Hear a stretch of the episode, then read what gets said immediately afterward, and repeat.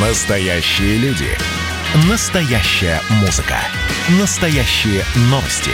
Радио «Комсомольская правда». Радио про настоящее. 97,2 FM. эм. Коридоры власти.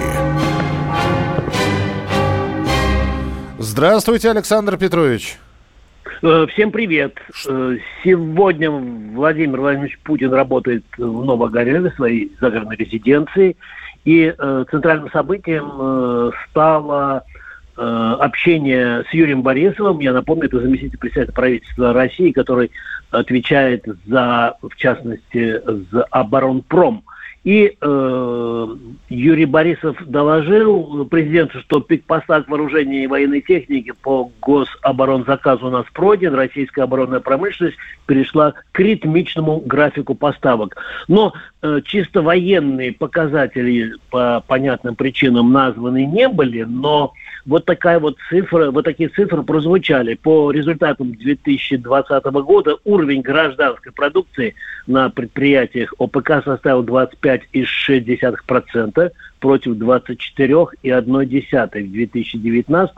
Так что динамика здесь э, на лицо, сказал вице-премьер. Ну еще он рассказал э, президенту и нам, что сейчас намечаются серьезные перемены в отечественном судостроении и в этой отрасли исторически наблюдается заметный перекос в сторону военной продукции. Вице-премьер упомянул строительные верфи на Дальнем Востоке, в городе Большой Камень, в частности. А, вот, собственно, это самая главная, самая главная встреча.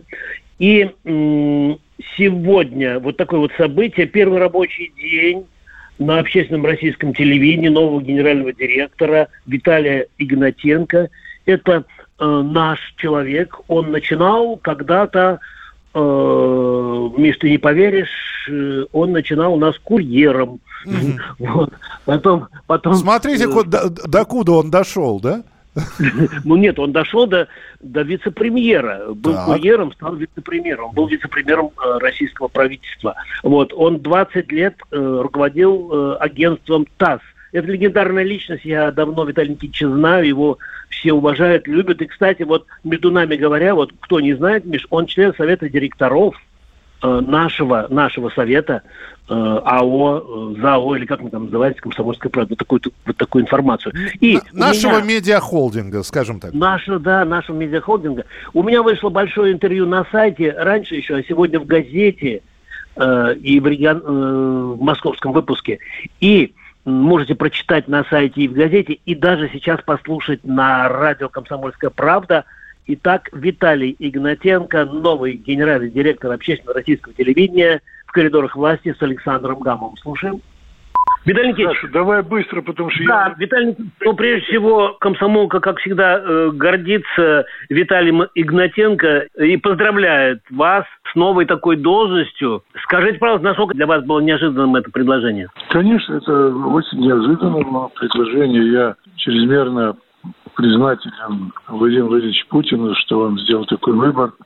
Для меня это большая честь и огромный вызов. Самое главное, сохранить все наследие Анатолия Григорьевича Лысенко, основателя этого канала, который сделал прекрасный, я считаю, канал, добрый, человечный, очень такой э, светлый канал. А вы же с Анатолием Лысенко были хорошо, близко знакомы.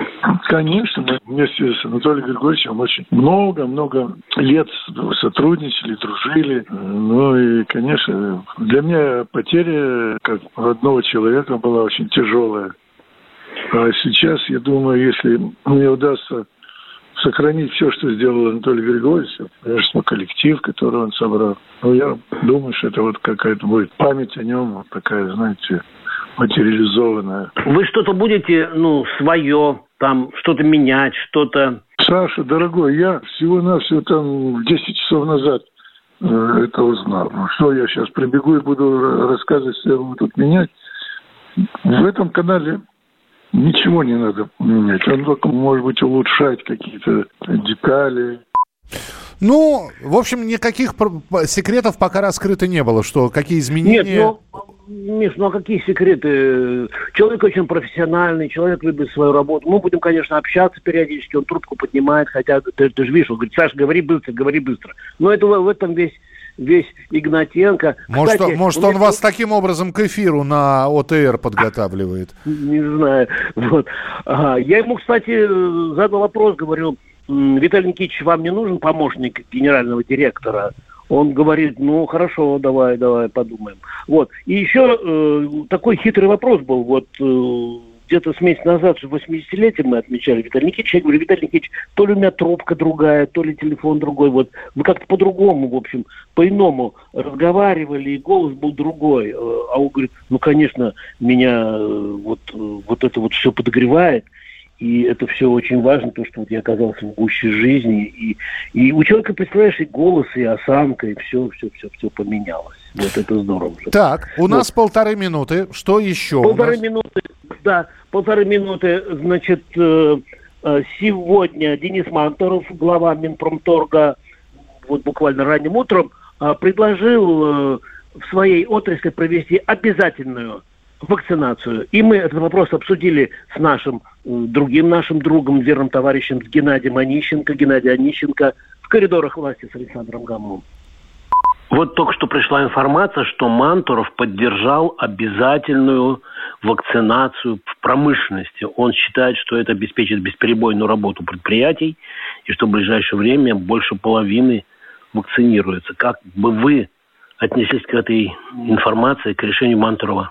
Я считаю, что он просто идет в фарватере уже принятого решения РСПП, Российского союза промышленных предпринимателей. Угу. Понимает, что это единственный путь тем, чтобы сохранить экономику, ну и минимизировать потери в экономике и затраты. Поэтому его сейчас главная задача его, кроме поддержки, нарастить объемы производства вакцины, он за это отвечает, а все остальное уже будут делать медики. Так что правильное решение. Как вы считаете, его поддержит правительство? Я зная, как принимаются такие решения, прежде чем сделать такое заявление, он его, естественно, оговорил.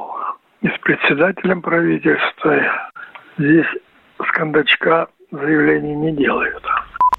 Ну, вот такое заявление. Да, Александр... И... Да, пожалуйста. Завтра Владимир Путин летит в Кемерово. Вот об этом хотел спросить. Вы летите? Э, это не важно. Но главное, что мы будем от освещать очень подробно и интересно. Все, это самое главное, что я хотел услышать. Спасибо большое. Александр Гамов был у нас в эфире в своей авторской рубрике «В коридорах власти».